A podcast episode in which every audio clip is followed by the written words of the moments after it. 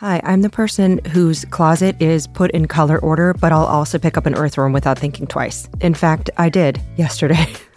it needed my help. I'm not afraid to be a little messy. Human nature is messy, but Nature Nature can help us embrace it. I love the brand Seventh Generation. Their laundry detergent lifts away tough stains with the power of bioenzymes. That's exciting. You wipe your hands on your pants after you pick up an earthworm. Seventh generation is like, don't worry, hug a dirty tree, huff some bark, it's good for you. That is the power of seventh generation. Find laundry detergent and other laundry products at seventhgeneration.com. I love worms.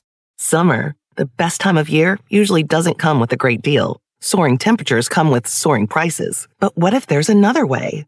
With IKEA, your summer plans can last longer than two weeks of vacation and be more affordable. Here, everyone can have lounge chair access, no reservations needed. From affordable outdoor furniture to stylish accessories, we have all the essentials you need to soak up summer in style, no matter the size of your space. Start planning a better summer with IKEA. It's your outdoor dreams inside your budget. Y'all, it's part two of the encore of chiropterology. You didn't even have to wait a week. We put them up on the same day. Happy Spooktober. Speaking of Spooktober, we have two new episodes coming out next week and the week after. But if you need some Spooktober content today, right now, ah, click the link in the show notes because there's episodes on spider webs and death and dying, condors and vultures, creepy crawlies, skeletons, pumpkins, body farms, leaves, beautiful seasonal leaves. Did I mention evil spirits? Anyway, it's uh, alieward.com slash ologies slash spooktober Link in the show notes, tons of episodes, plus two more new ones next week and the next week after. Okay, let's get into it.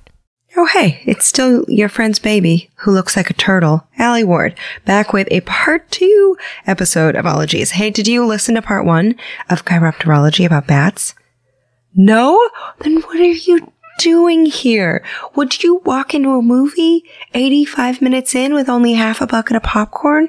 No. So go listen to part one. You're going to hear all about cave tales and bat flimflams and debunkery and what is a bat and how are they similar to primates? And what makes them able to sleep upside down? And why should we protect them? And can you build a huge habitat that they'll come and live in? And who makes good bat houses? And how can you train one in some real tight spots a chiropterologist can get in. But real quick, Thank you to all the folks at patreon.com slash ologies who make it possible and who submit wonderful, fun questions every week. And also to anyone who rates and subscribes and keeps ologies up in the charts among the science giants. Thank you so much for that. And for telling friends about the show. And of course, for leaving a review for me to creepily read and choose one each week to thank, such as, for example, Nicole 3496 said, I've been listening to Ologies at work and it never gets old. I wish I had more time in the day to listen to every episode. I love the uniqueness of each episode.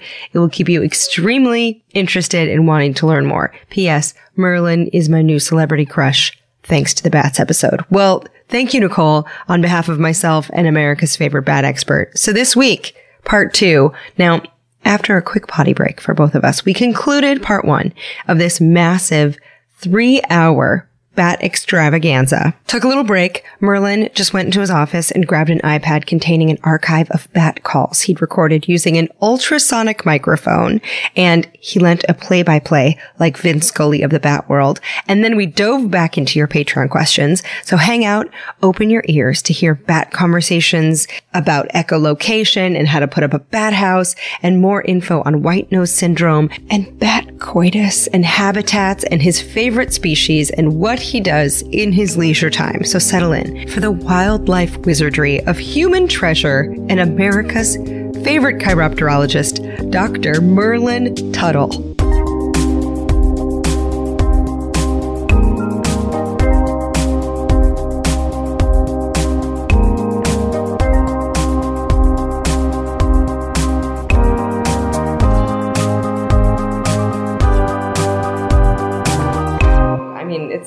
Not every day you get to sit down with the Merlin Tuttle.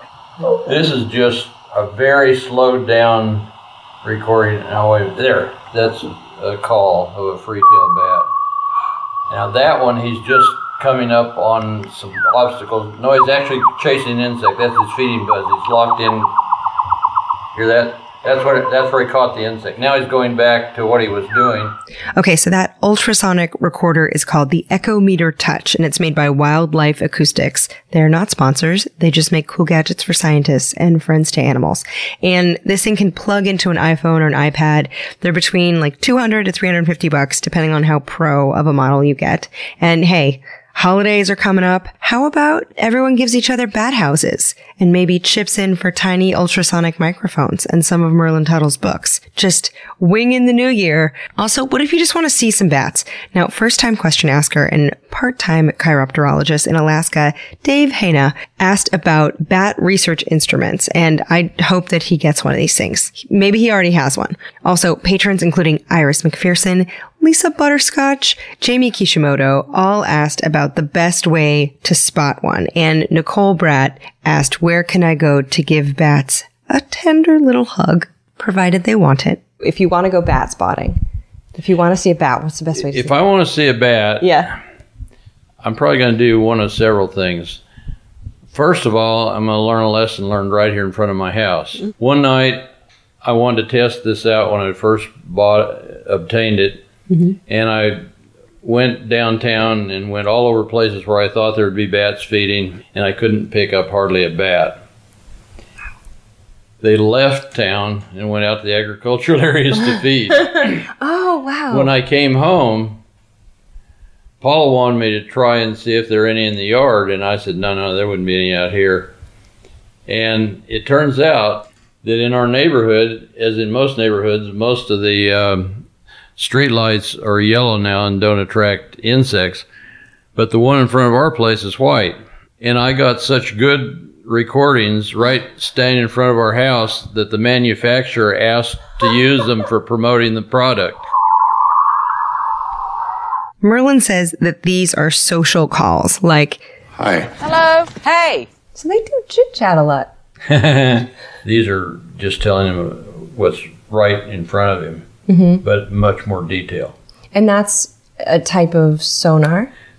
Yeah. With a bat detector, you'd be amazed how many times I can go out and even with a spotlight can't spot a bat, but I can hear at least one or two right close and I'm like, where the hell are they? You know. First place I'd go looking for a bat if I didn't have a bat detector would be a white street light or any outdoor powerful white light because they attract insects the bats like to eat as opposed to yellow lights that just expose them to more owl predation and don't attract insects. So go crash an insect party, but do not invite any owls. The other thing I'd do, if there was a river or a lake anywhere and there were boat docks and there were landing lights, white lights on the docks, I would look around those because it's a lot easier to spot bats out over clear open water, Mm-hmm. flying low over the water, than it is up high. Around street lights, if you can find a, a white street light still, and that's hard these days, sometimes you need to shield your eyes from the absolute center of the light so it doesn't blind you, but then look around and you'll see bats. I used to take people up to the state capitol mm-hmm. in the springtime, and we'd sit there with a bat detector and listen. There wouldn't be anything for a while, and then we'd hear several bats coming into the zone, and we'd look up, and you'd actually see the wings dropping from the moths that they're eating. Oh man! Now the wings just drop like Snickers wrappers, right? Like they don't want those; they just want the, the Right. what's inside. Right.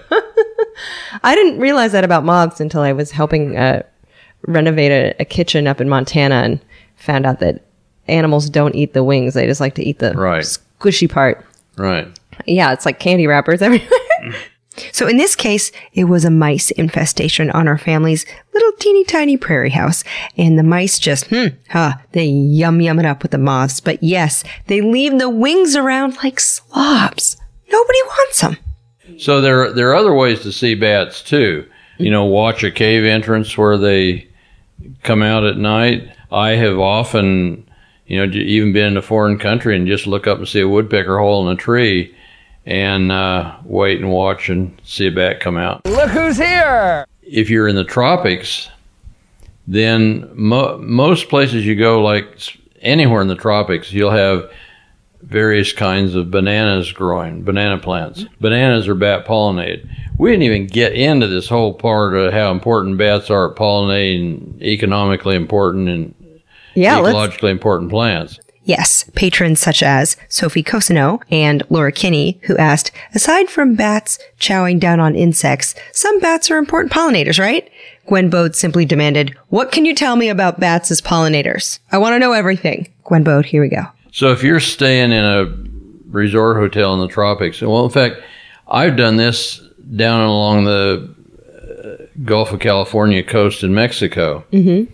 Uh, some of the, a lot of the resorts will have cardon and organ pipe and saguaro cactus growing right up outside your door or in the parking lot, and there'll be lights around. And in the right season, bats come and pollinate. They're they're mostly bat pollinated and bat seed dispersed. And I've sat in the back of a hotel room in Mexico and watched bats four feet away coming and pollinating flowers. Ah!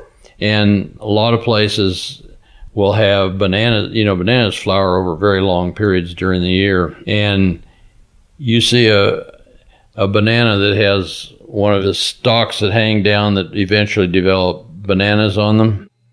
P.S. Merlin was like, what, what is the word for a stalk of bananas? Like a stem of them. And I was like, got me, dude, but I'll look it up. So I did. And let me tell you, there were some search returns that are more than you bargained for when you type in banana plus anatomy. Now, at first glance, it seemed like the word we were looking for was just stem or stalk of bananas. But then I saw that when it's a bunch of flowers, it's called an inflorescence, which sounds like a new Calvin Klein perfume. Also, is now a good time to remind you that a banana is a berry? Or are we still reeling from that pumpkin fact in the cucurbitology episode? We are. Anyway, bats love an inflorescence or a big stalk of flowers to motorboat. After sun goes down, or starting a little bit before, you'll see one of these purple bracts will start opening. When it gets open, then the bats come and pollinate them. Now, there aren't any New World bats that originally depended on bananas for pollination because bananas didn't come from the New World. They came from the Old World, mm-hmm. tropics. But all commercial bananas that we eat today come from bat dependent ancestors. This is bananas. So anywhere in the world, just about, if you go out and you see banana plants growing in a yard, watch those carefully at dusk or a little bit after dusk, and you're very likely to see small nectar feeding bats coming in and visiting them. So bats are important pollinators for another plant, an agave. A clue of what that affects tequila. It's agave. The plant's agave. Oh, but if it grows a big stalk of flowers in the middle, that's an inflorescence by Calvin. I mean, even in Austin, I've laughed at myself before. I, I'm curious. I've never gone out to a really big, fully flowering agave plant in Austin and watched it for a couple hours at night. There might be nectar bats here that we don't know about yet. Now, are you a night person or are you a morning person? I don't think I'm naturally a night person, but uh, I've certainly had to adapt. What happens when you're out doing nocturnal field work? Do you just have like a thermos of Folgers? Like, what do you what do you take with you? I have been accused of trying to kill people from starvation and dehydration. Um I used to go on trips into caves. My most arduous cave trip took 23 hours. Oh no! And in one day, we probably climbed six or 700 feet of vertical ropes. Oh my gosh. and, and on things like that, you got to carry all these heavy ropes, your climbing gear, your research gear. You don't want to carry anything else you don't have to. Mm-hmm. so I'd tend to go really light on food and water. Oh no! And I have myself been so desperate at the end of one of those long stays underground that one night I actually got down and drank water out of a puddle that had bat droppings in it. Oh no! You lived to tell the tale. Did you get sick? no. Oh. Do I need to remind you to never do this? Okay, good. So bring water or emergency water purification tablets or filters. Listen, you spend literally 50 years in the field and some shit's gonna go down, but he survived. Just don't you do it, please. So have you Have you learned a lesson? Did you never let that happen again? No, I don't think anybody that knows me would say I fully learned the lesson. oh, no. oh, that's like some Indiana Jones stuff right there. Oh my god. One, one, one more thing on on bat watching. Mm-hmm. Um, another way to see bats, if you're in a out, if you go to a Caribbean island to a resort, or you're on one of these cruise ships in the tropics, subtropics of Latin America, you can often see fishing bats with up to three, almost three foot wingspans, catching minnows under dock lights. Catching minnows? Uh huh. Fisher bats. They have big hind feet and laterally compressed toes so that they slide through the water with minimum friction. They have very sharp claws and they just dip down and snag the minnow out of the water. That sounds like a pterodactyl or something. I mean, okay, side note. I looked this up and it's impressive as hell to use sonar to scoop up a fish with your feet while also your hands or wings. But I did think it was funny that Fisher bats were featured on one Nat Geo documentary called World's Deadliest. I mean, they catch fish. So was the documentary made for fish? Anyway, sounds like another fearmonger smear campaign. Bunch of bull guano, if you catch my drift. On the topic of guano, some people asked how you felt about the term batshit crazy. I don't have any particular response to it. Okay. First of all, I firmly believe that if you're too much in love with a kind of animal, you can't really effectively conserve it. Okay. If you're too much in love with it, you're probably going to go out into combat with everybody that doesn't do what you think they should do. Mm-hmm. When I first started trying to save bats, virtually everybody I met hated them. And they would often tell me about how they killed large numbers of them. no. And I had to learn you can't win battles without allies. That's a good point. And you can't get allies by fighting with everybody that disagrees with you if the majority disagree with you. Mm-hmm. Welcome to Merlin's School of Conflict Resolution Wizardry. Let's role play, shall we? And so I would simply ask, Well, I'm curious, why did you do that? well, one tried to attack me one day. Oh, really? I'm very interested in attacks. You know, in all my life studying bats, I've never been attacked or seen anybody that was. So I'm really curious. Could you tell me about how this attack occurred? And we usually end up finding out that it was imagined and certainly unproven. Mm-hmm. Or they say, you know, somebody told me, and I just ask, well, has this person ever been wrong about anything? and You're like, well, they're my drunk uncle and they're wrong about everything. you just keep asking questions until finally, you know, what would you think of bats if you understood that that just one of that species can catch a thousand mosquitoes in an hour, Well, I'll be danged. or can catch enough potato beetles or, or cucumber beetles in a summer to protect your garden from all kinds of havoc? You know, I've had people that thought they had a terrible problem with bats in their attic and I'd come and actually tell them how to get the bats to leave. Mm-hmm. But when I'd finish telling them about what bats did and what they were like, they'd say, "No, no, no, we don't want to get rid of them now. We're going to keep them." yeah, what do you do if you have bats in the attic? Is it okay just to leave them up there? I certainly wouldn't advocate allowing bats or any wild animal to come into human living quarters mm-hmm. inside. But there's absolutely nothing to worry about from a bat that wants to live behind your sh- window shutter or lives in the attic and isn't causing, you know, bat droppings too much too much of anything in the wrong place is not good. One guy put up a bat house over his front door because he wanted to look and see the bats every day. Well, after they start got to be hundreds of them in his house and started dropping a half inch of guano, he he was calling to know how he could move them. Maybe just consider that before you hang it up, perhaps. So, where do you put a bat box? A lot of you wanted tips.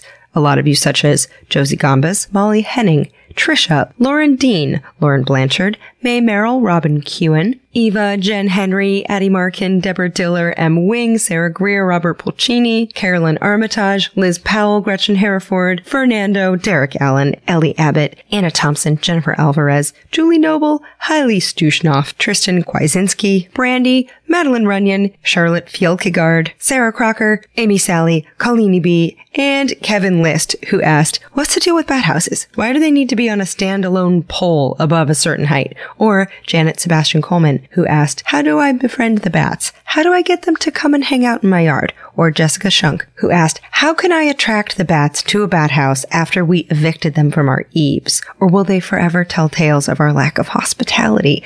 She sounds guilty as hell. Okay, so I looked it up on merlintuttle.org. He has a whole guide about bat boxes, right? Clickable there on his homepage. Read it and figure out how big of a bat box would be good for the species in your area and even what color to paint it depending on your region. So darker bat houses tend to retain heat and are better for colder climates and ones mounted on a building retain more heat that the bats dig and temperate and warmer climates might be better served with a bat box on a pole. Also, in general, bats aren't crazy about ones mounted on trees because predators can scramble right up the tree or birds of prey can hang out on a branch and snack on their babies like popcorn shrimp. Also, apparently, there's not much evidence that adding bat guano will attract bats faster. So don't deal with that shit. And if you have an empty bat house that just isn't getting a lot of action, it might be because it needs seven hours of direct daily sun. So it might need to be moved. Anyway, go to merlintuttle.org, figure it out, and then just breathe easy. He writes, if you know you have a good bat house mounted in a good location, be patient. The bats will likely arrive eventually. As long as as the you know the bats are on the outside of the house, you're on the inside. I think that's perfectly ha- fine. And the old pest control operators who are trying to make a lot of money scaring people would tell you that they bred like rabbits. And if they once got their scent established, you'd never get rid of them and all that kind of thing. But not true. Okay, remember, bat breeding goes a little slow, and many of them have only one pup at a time, unlike a soft, squirmy pile of rabbit babies. So, flim flam debunked. Also, it didn't strike me until later that I totally forgot to ask Merlin about bat jennies. What's happening in a chiropterology crotch? So, Cassiana Brooke wanted to know, do bats have penises? How do they procreate? Well, I looked it up and they do have sexual intercourse with their penises and vaginas. They are mammals. Also, bat dicks sometimes have keratinized spines on them that may serve like a barbecue brush just to get out other bats' sperm. Since, as we mentioned briefly last week, bats love an orgy. Now, Sam F. said, I have recently read articles about fruit bats performing fellatio and cunnilingus. Can you tell me more? Julie Bear put it more plainly. Truth or flim flam? Bats engage in oral sex. Derek Allen, friend to bats, chimed in on the Patreon questions and said, I have seen this happen when I was a zoo volunteer. Both fellatio and cunnilingus have been observed. So yep, bats will get down and they will go down. That is a fact. Now, Tay Solis left the Patreon plea. Please talk about homosexuality and bats. We deserve gay bat talk. Tay, I looked it up and sure as heck yeah, bats are gay. Bats will bone when everyone's awake. They'll also bone each other while one is taking a snooze, which is reprehensible in human mammals. Researchers tasked with quantifying bat sex say up to 35% of the sleepy sex is just man on man bat action. What about lady bats? Can we talk about the bat boobs? Sure can. Their bat boobs are sometimes located in their armpits so that their one to two babies can just latch on, bite a nip, and go zooming through the sky. Now, side note, if you Google bat nipples, the first 10,000 or so returns are about George Clooney's beleaguered, benippled batsuit, which Batman director Joel Schumacher later explained that he had told the lead costumer of the film, let's make it anatomical. And then he gave photos of those Greek statues. The costumer did the nipples, and he says, when I looked at them, I thought, that's cool. You know what would have been cooler? Armpit nipples. And maybe a same-sex romantic subplot. Let's spice up these franchises, people. Now, this next question, asked by not Clooney, George, was echoed by Brienne Wharton, an Austinite. Let's see. George Farrar wants to know how did different types of bats evolve to have such varying food sources, like fruit bats having fruit, vampire bats blood. Um, I was thinking it was like birds having different beak types, but fruit and blood are not the same in any way. So, hmm. Well, there are a lot of these things that we can't know absolutely. We can only speculate based on what we see today. Mm-hmm. But one that's particularly interested me, if you go to my website, photo gallery, you'll see pictures of bats pollinating cacti. And one of them is a, some of those pictures are pallid bats pollinating Cardon cactus, uh, the world's largest cactus. It gets up to 50, 60 feet tall. Oh my God. And um, this is a bat that predominantly was thought for most of my career to eat only insects, scorpions, and centipedes. Then one night, I'm out trying to catch a nectar feeding bat to put in my studio. And I watch a bat come in and obviously stick its head in the flower get comes out with its head covered in pollen, gets caught in my net, and it turns out to be a pallid bat, not the nectar bat that we thought was should have been there pollinating the plant. Mm-hmm. And later, it's been well documented that pallid bats are major flower pollinators. Probably how this all started was pallid bats love to eat things like sphinx moths that come to those same flowers. Oh. So a pallid bat coming to a cardon cactus may be just as likely to grab a sphinx moth or, as it is to grab a drink. Can I give you a nightcap? So they're kind of like omn- omnivorous a bit. Sure. Uh, there are bats that are quite omnivorous. Now, what about fuzzy blood guzzlers? Are they low key monster creeps or are they just like your friends on the keto diet, but very hairy with wing hands? Yeah, you can imagine that, you know, even vampires a little harder to figure out. But yeah. uh, you know, they they may have been attracted. You know, when you had these giant animals jabbing each other with tusks and things, there were probably some fair open wounds, and they probably attracted insects. And bats may have come to catch those insects and then found out that the blood tasted good. Mm-hmm. And before anybody wrinkles up because bats eat blood, let me point out that it's only been relatively recent years that it hasn't been popular with humans. Yeah, yeah I know. I mean, it's so as you know, we're in Texas right now. There's a lot of people eating steak today. I'm sure that is eating blood. So yeah, well, blood sausage, uh, you mm-hmm. know, still probably pretty popular in some parts of the world. Oh, for sure. Now, of course, vampire bats were on the brains of many of you, including Caleb Patton, Jody Riek, No Fun Nicole, Radley, Meg Mahali, Dane Goding, Hayden Sloan, and first time question asker Kira Dye. Do you think that the vampire bats are maybe where vampires got the lore of being associated with vampires? Transylvania types?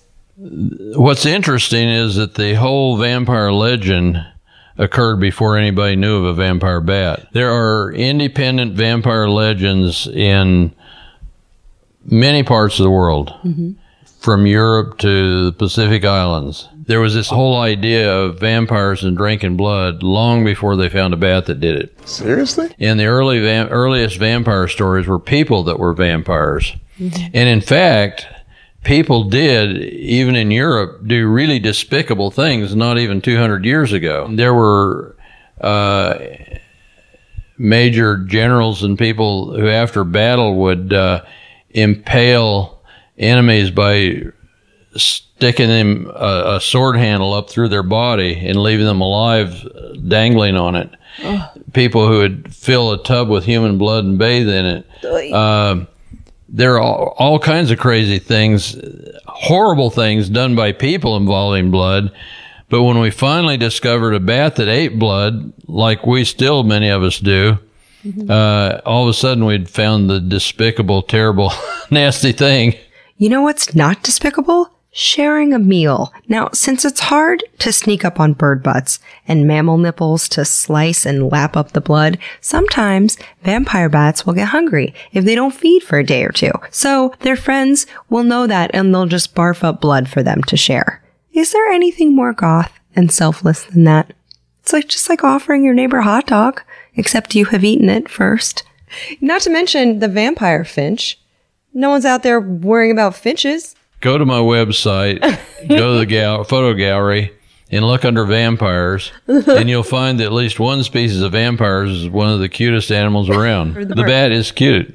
Merlin got up to get this beautiful little full color pamphlet, smaller than a deck of cards, slim as a credit card. He hands them out to strangers to spread the bat facts, like how invaluable bats are as pollinators, that they can live up to 40 years, that they save farmers up to $23 billion a year in pest control, that a bat can catch up to a thousand insects an hour, that 1.5 million live in Austin, that they form long-term friendships that may involve blood vomit. So many great facts on this pamphlet, except for the blood vomit part. But the front of the pamphlet has this squish faced bat. It looks like a very hairy, tiny French bulldog. That's a cute vampire. Oh, it's so cute. Look at his little nose. Oh, it's so cute. Ugh, that's a vampire bat? Yeah. I'd let him take a nibble. Okay, now on to the sweet, difficult question of picking a favorite species. A thing wondered about by patrons Crystal Mendoza, Ruby Ostrick, Iris McPherson, Kathleen Sachs, and Jay, who asked, What's the best bat and why is it the flying fox? Not so fast, Jay. So many people asked if you have a favorite species of bat. Is that so hard to ask? It's virtually impossible for me to pick a favorite. you know, it would tend to be the ones I worked with most recently. I used to think my favorites were the larger carnivores. Then I found out that these tiny little bats, smaller than a nickel, are so intelligent they can start training me. and it's hard not to fall in love with them. Merlin says that an unfortunate part of conservation means preserving some individual specimens to keep in collections for future ecologists. And he says it's in the name of learning as much as possible about each species to keep millions of them safe. Now, one thing that's a real threat to bats that we don't talk about often is wind turbines. Now, a few of you, Samantha Mitz and Derek Allen, asked about how dangerous harnessing wind energy is, and Merlin has an article on his website about all of this. But the long and short of it is that sadly, wind power kills tons of bats from collisions and from a drop in air pressure that affects their oxygen levels in their lungs and can kill them instantly. Now, hundreds and hundreds of thousands of bats die just in the US each year, and the estimates are likely way lower than the reality since so many scavengers will just gobble up the dead bats before they're found and counted. So what can stop all of these bats dying? Things that can stop it involve raising the wind speed threshold for when the turbine starts rotating. So waiting till it gets a little bit windier to have them start going around. That could save 77% of some species killed with only a 1% decline in energy output. Or perhaps adding an annoying ultrasonic deterrent kind of a loud noise that they just hate. Kind of like when bars play the semisonic hit closing time at intolerable volumes at 1:55 a.m. Now, Merlin says that until the wind folks and the bat folks figure it out, we can each try individually just to use less electricity. Just turn out the lights for the bats. The goal is to save as much of healthy nature on this planet as we can, and it's not to quibble about every little thing that goes wrong. Yeah, the bigger picture for sure. Okay, let's return to the topic of cuteness. A listener named Georgia wants to know Is it true that they drink by licking water off their bellies? Uh, flying foxes uh, do drink by kind of belly flopping into uh, river water, and when they come up, there's a bunch of water clings to their fur, and they drink that. Oh, it's just like dunking your hair in the sink and then sucking on it as you go about your day. Tons of you had the foresight to submit questions about bat eyes, such as Gracie and Gretchen and a few others ask if there's any truth to the saying blind as a bat, and does bat vision vary from species to species? Uh, how how what's the range of eyesight for bats? It varies from species to species, but I don't know of any bat that doesn't probably see fairly well. Um, Cool. There are bats that have very small eyes, and we wonder how well they see. But uh, uh, most bats that have been tested certainly see fine. Oh, I didn't know that. Uh, in fact, some even see color. What's cool though is that using sound alone, bats can see everything we see except perhaps in some cases color, but they can also see things we can't see because by looking at this table, you do not know if that's foam rubber painted over or if that's hard wood. Mm-hmm. The bat would know. And how is that echolocation working? Is it similar to whales? Some listeners wanted to know. Patrons Helena, Dave Woodruff, Curious DNA, y'all wanted to hear about echolocation and sonar. Yeah, it's um, been estimated by the Don Griffin, the guy who discovered bat echolocation. He estimated that it was on a watt per watt, ounce per ounce basis, billions of times more efficient than anything ever developed by humans. Oh my gosh.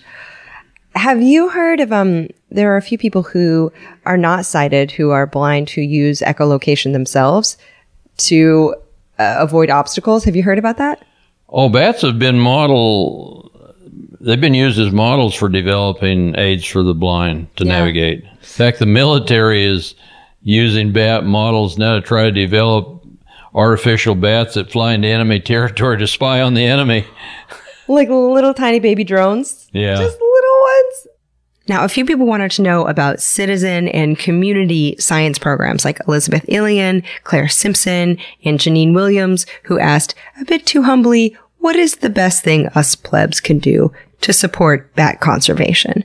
Also, I had to look up plebs because I was like, is it plebes or plebs? Apparently it's plebs. Now, one thing this podcast episode is doing is tossing some money toward merlintuttle.org. Every week we donate to a foundation of the ologist's choosing, and this one was very easy. Merlin Tuttle has been working for 50 years to help in bat conservation, and merlintuttle.org is an amazing resource. So a donation for last week's episode and this week's episode will go to merlintuttle.org, and there are sponsors who make those donations possible. So you may be hearing a few words about them.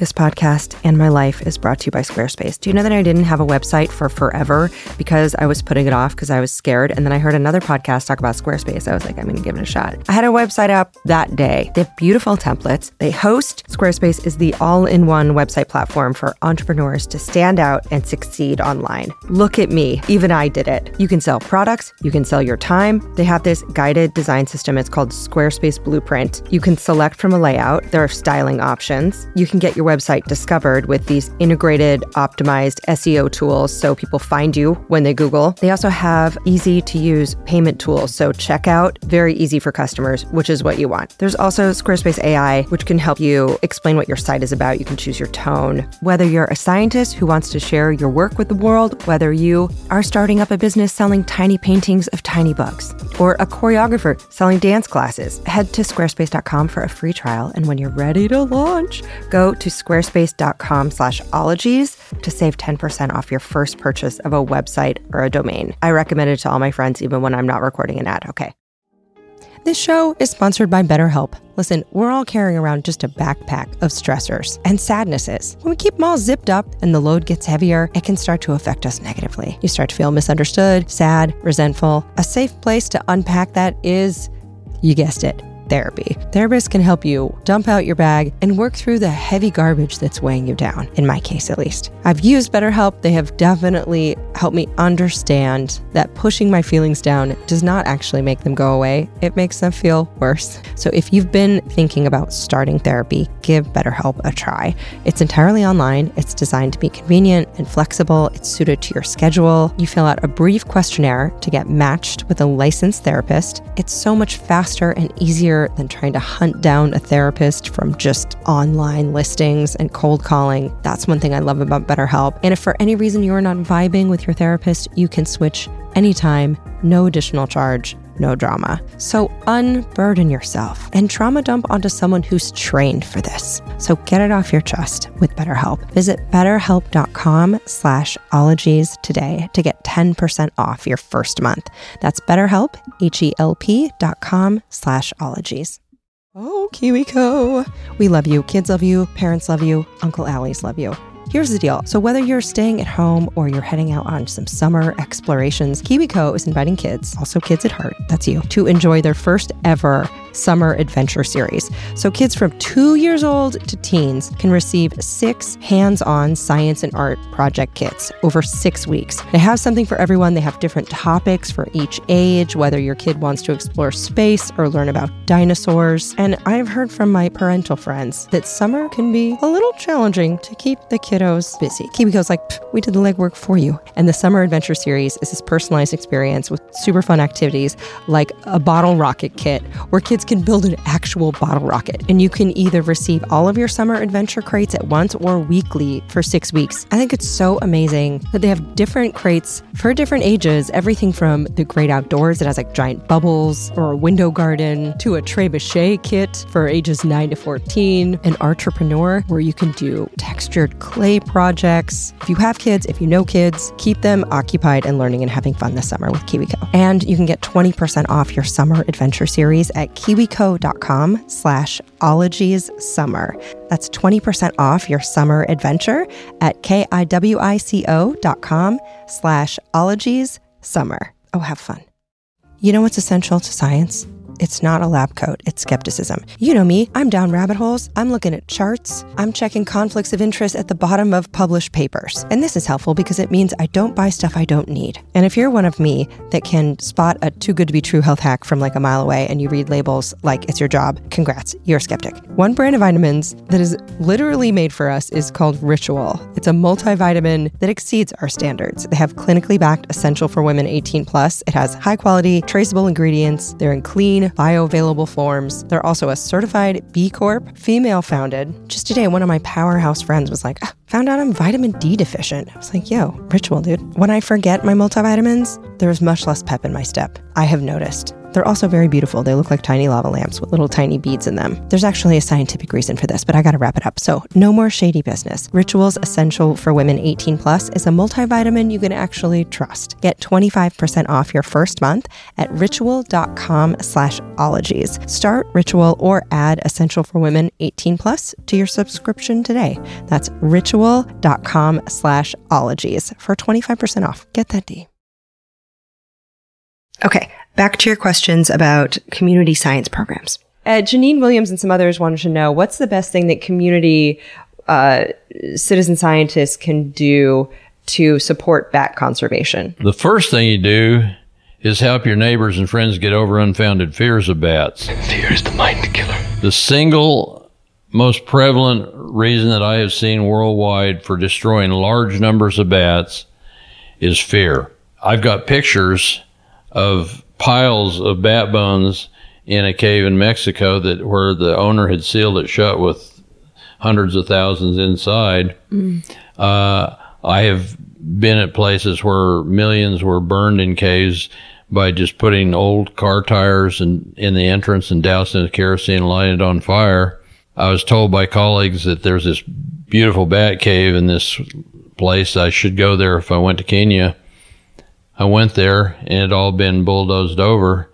And the owner said, well, you know, I built a house just a quarter mile away and everybody told me that if, that if I didn't get rid of those bats, they would move from the cave into my house. Those bats would never cared a bit about his house. They'd have stayed right in the cave. Mm-hmm.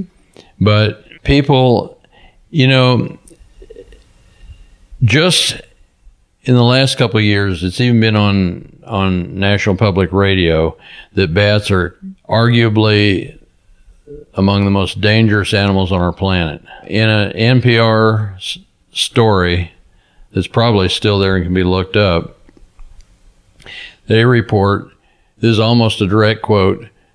When bats are flying overhead, beware that poop that falls on your shoulder may be Ebola. And not long after that aired, I was down at the Congress Avenue Bridge. A gal saw me and realized that I probably knew something about bats, and she was very concerned. They're there with her husband and said, "Can you tell me, am, am I safe? Can a bat poop on me here?" And and I knew she'd been listening to NPR radio. Mm-hmm. And these wild stories linking bats to every kind of conceivable dangerous thing, it gets back, in my opinion, well, it starts with the fact that rabies treatment is so lucrative. Right. I mean, just look at the difference of treating a dog and a human. Right. I mean, talk about lucrative. So Merlin has a blog post about it and he says he usually loves NPR, but was deeply, deeply disappointed by this. And of course, once again, do you have a job or pastime that involves encounters or permanent handling of wildlife? Not a bad idea to get a rabies vaccine.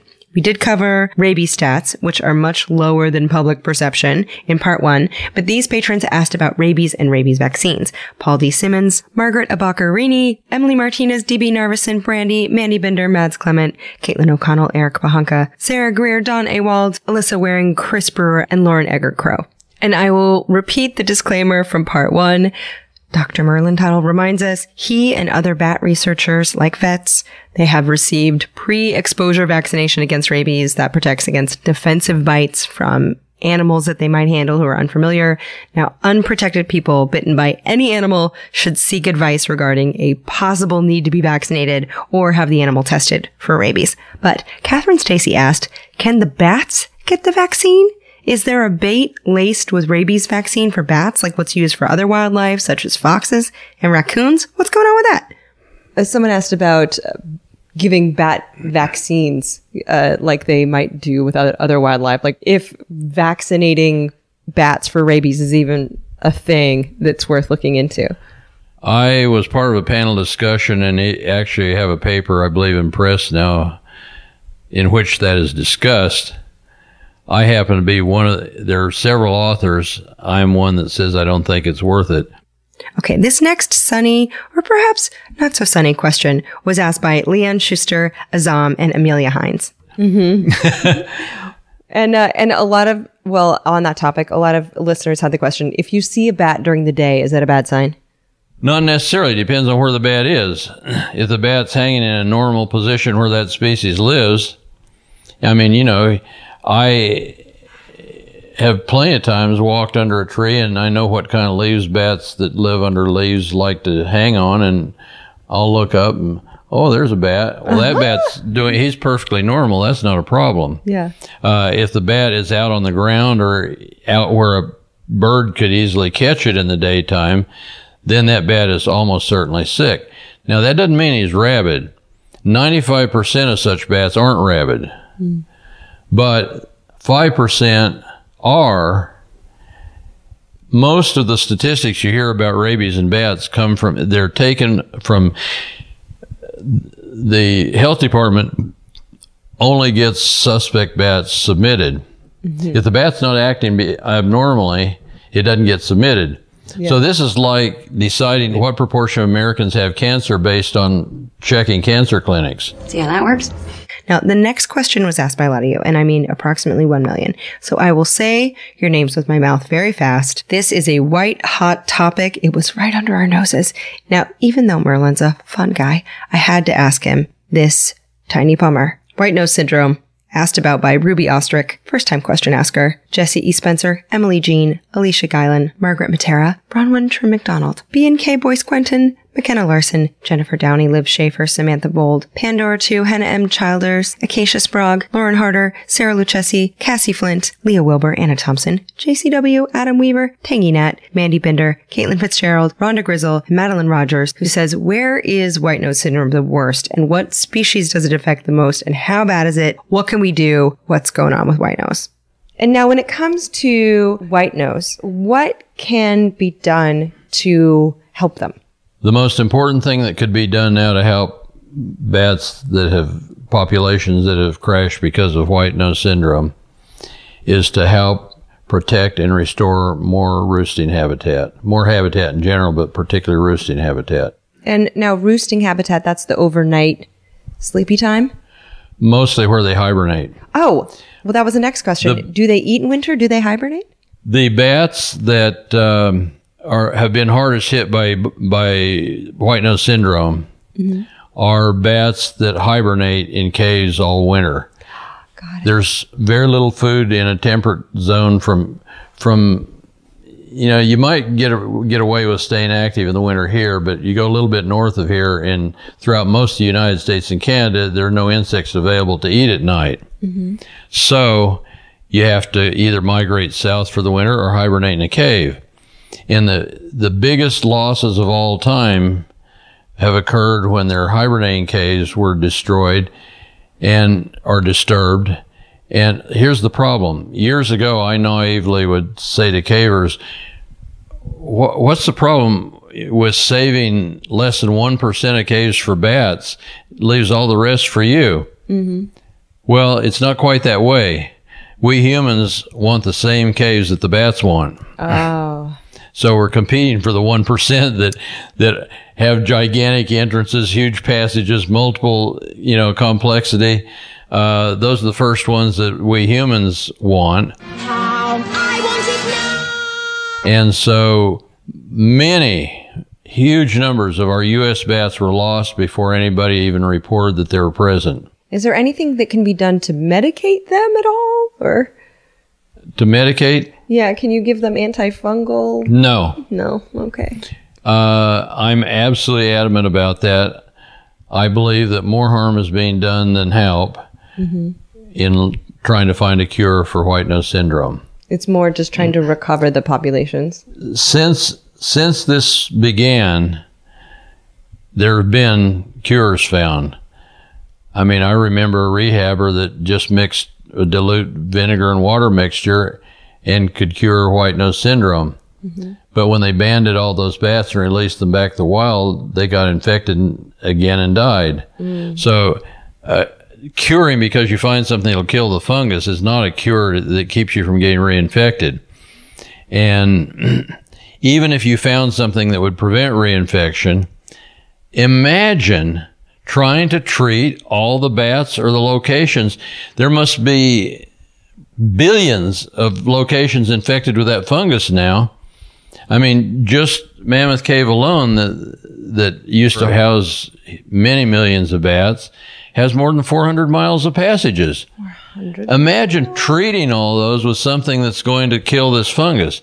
And then understand that this fungus is only one of thousands of kinds of fungi. And if you found something that would kill it, you might cause a horrible problem, chain reaction, destroying whole ecosystems that we don't even know much about. Yeah. Is the best course of action to let it run its course and make sure that they have enough places to roost and re- just repopulate?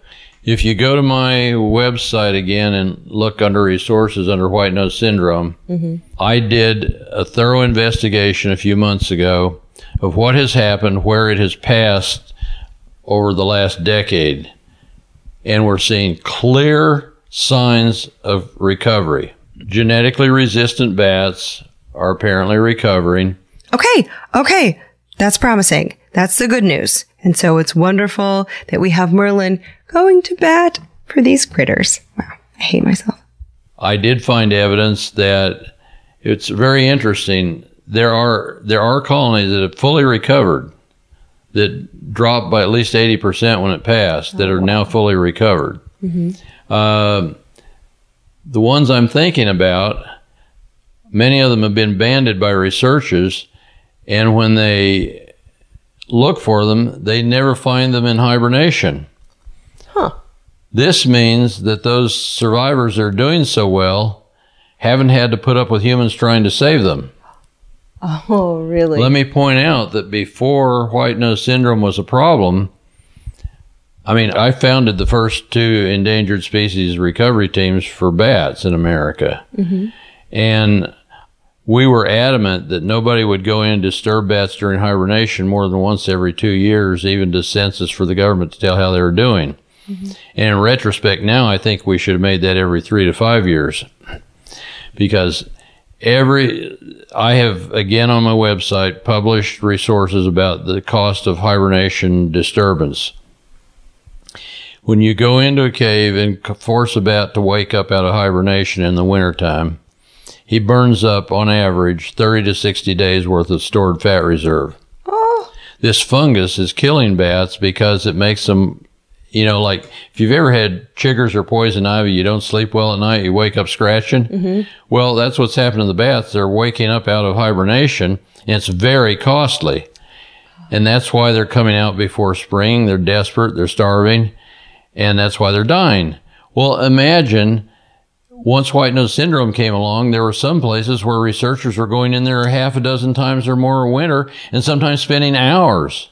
Oh wow! And they're even more tired. That would have been enough to k- knock the population in that cave out without any fungal problem. So let those snoozy, little floopy faced fuzz puppets sleep, people. Get out of their beautiful vulva noses. Let them catch some Z's.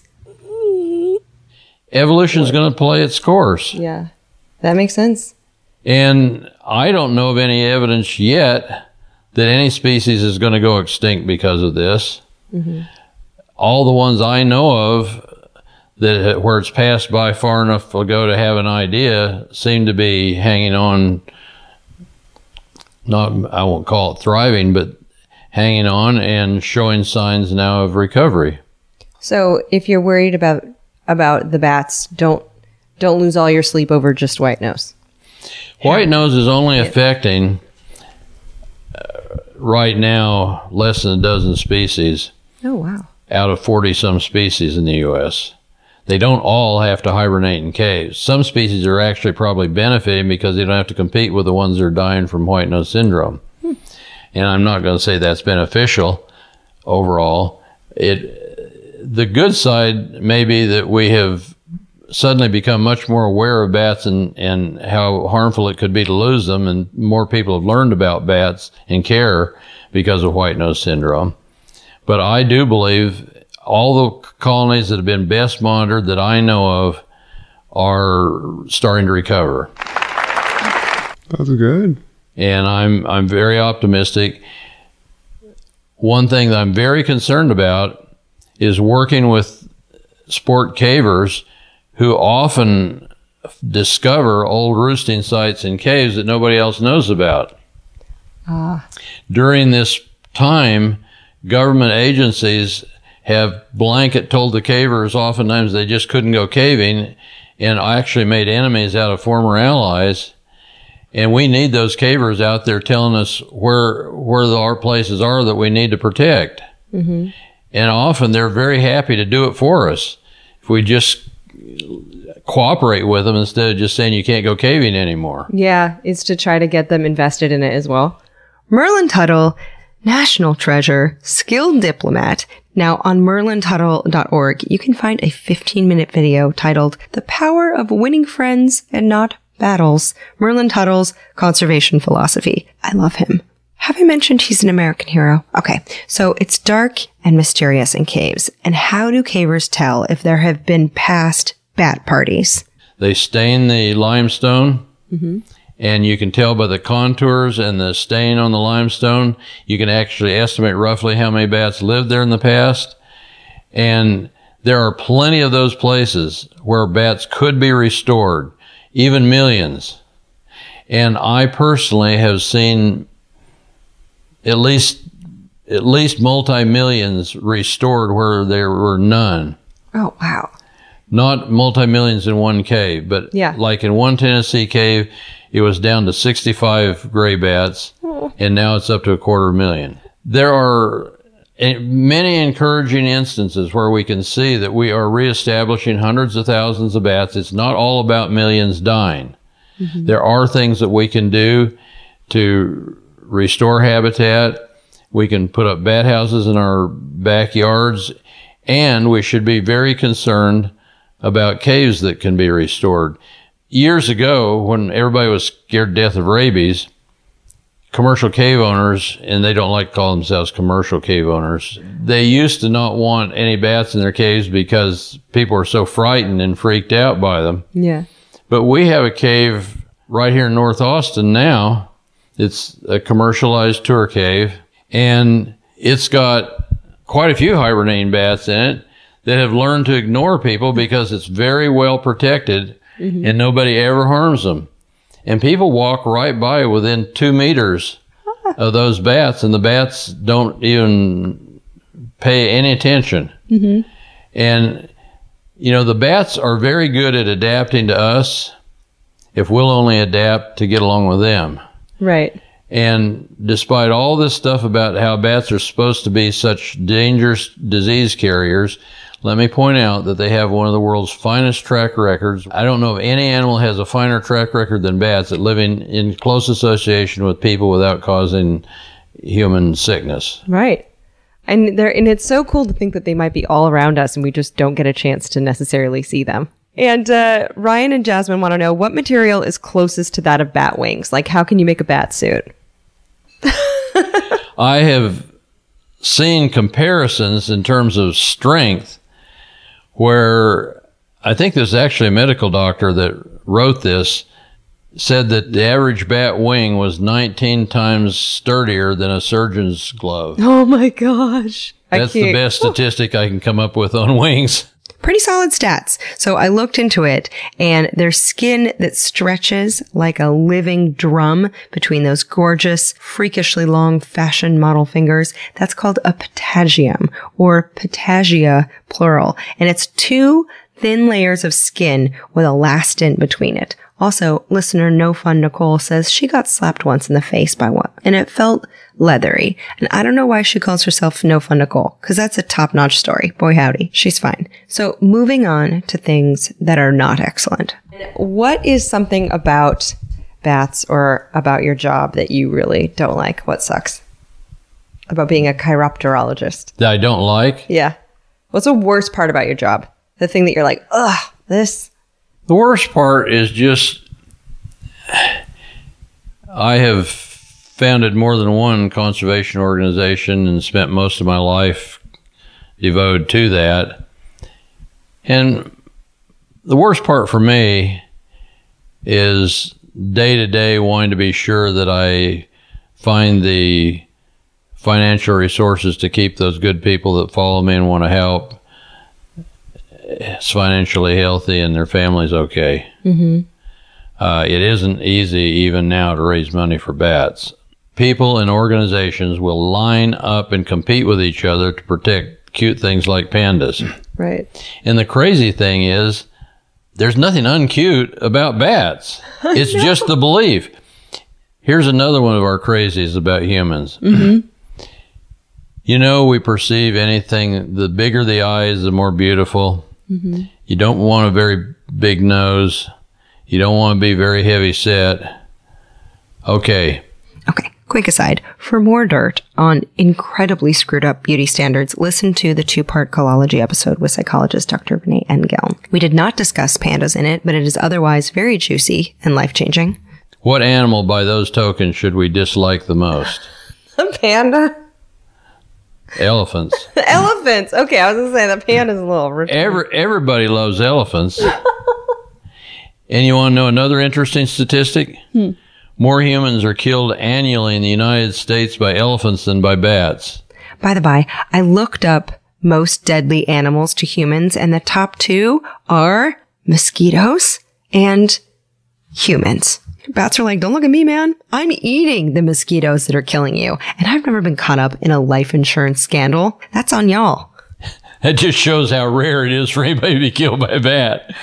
I think you what you will do for bats is what people did for whales in the 70s and elephants. I think that I think that your work alone may bring bats into human consciousness where they're not just an October decal or decoration, you know? Well, you know that's that's one of my primary purposes in being a photographer. Mm-hmm. Uh, until I learned to take pictures of bats as they really are, you could almost never see a picture of a bat that wasn't snarling in self-defense. You take a little bat whose head is no bigger than my thumb, provoke him, he thinks you're about to eat him. You take a picture, blow it up to page size. Looks like a saber-toothed tiger on the attack. Mm-hmm. Who in the world wouldn't be afraid of this critter? And what kind of speeds do you have to use? What kind of camera, what kind of speeds and lenses do you have to use to get these gorgeous pictures? You don't have to take everything that fast, but now I take almost all my picture. If, at least if they're flash pictures, they're taken at about a forty thousandth of a second. Wow. They're gorgeous. Um, Well, the pictures have been a major, major part of the public turnaround when it comes to bats. Mm-hmm. Seeing is believing, hearing is not quite there. and now the best part of your job your favorite thing about bats, your favorite thing about your job.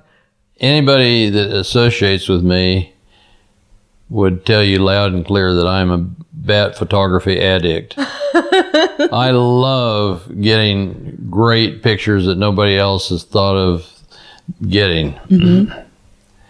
And I will sit out for uh, seemingly endlessly waiting for something to happen. And usually it's for the purpose of promoting conservation. Everybody knows I'll spend 10 times more time trying to get a good shot of a bat catching a insect that costs billions of dollars in crop losses is, is an insect that's just pretty or ugly or something. Mm-hmm. But uh, people ask me what I do in my leisure time. I study bats and photograph bats for vacation time. I've had a lifelong vacation. That is the best. And one of my favorite things is developing, perfecting my ability to change attitudes for the better for the environment. Mm-hmm. And that over time takes a lot of skill. yeah. You learn to ask questions rather than debating people who've done things you disagree with. I think you would have been a great politician, but I'm glad that you helped the bats instead. Probably more productive. For sure. I didn't really say that. this has been just years in the making and quite possibly my favorite conversation I've ever had. Thank you so much for letting me come to your place, your roost here. well, you're very welcome. And just know that we didn't even cover a tenth of what should have been talked about about bats. Right. So if you get a big encore, come on back. You'll be welcome. You Heck did yeah. a great job. Oh, thank you, Dr. Tuttle. That's amazing. So there you have it. Shamelessly ask the sharpest minds the dopiest questions because that is how they learned. And people who love things want to share those things. Now, of course, follow Merlin Tuttle on all social platforms. He and his social media right hand, Teresa Nicta, are both amazing. He is on Twitter at Merlin's Bats, Instagram at Merlin Tuttle Photo, on Facebook at Merlin Tuttle Bat Conservation. And of course, merlintuttle.org has all those links. Uh, that website is an incredible resource for photos of bats and articles and blog posts from Merlin and future trips in the field with him. So check that out. The worst thing about his work, and he has drank out of cave puddles is making sure it's all funded. So, of course, a second donation went to his organization for this episode to support. You can go to merlintuttle.org. Now, links for this episode are up at alieward.com slash ologies slash chiropterology. And there are links in the show notes. There are also shirts and hats and totes and ologies merch available at alieward.com. Thank you, Shannon Feltus and Bonnie Dutch for managing that. And also check out their comedy podcast, You Are That. Um, thank you to admins of the Ologies podcast Facebook group, Erin Talbert. Thank you to all the Ologies transcribers helmed by Emily White. Transcripts and bleeped episodes are at alieward.com slash ologies dash extras. There's a link in the show notes. Uh, thank you to assistant editor Jarrett Sleeper of the mental health podcast, My Good Bad Brain, and the mustachioed bat, which I believe is a species of bat. Steven Ray Morris of the Purrcast, Cat Pod, and the Dino Pod, See Jurassic Right, who edits all these pieces together each week.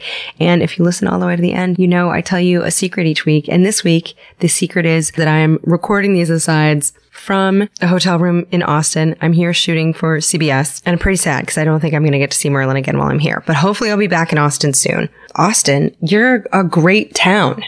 What's up with that? Why are you so good? It's pretty. People are nice. Food is good. It's got a bunch of antique malls. Also, one more secret. I had pho today and it was very onion heavy and I feel like my hands still smell like onions. And I can't figure that out because I didn't eat the soup with my hands and I've washed my hands several times. So I'm just alone, smelling like onions in a Hampton Inn in Texas. Googling bat dicks. This is the life I chose and I love it. Okay, next week. I'm not going to tell you what the episode is, but I'm very stoked about it. Okay, bye bye. Cryptozoology, lithology, nanotechnology, meteorology,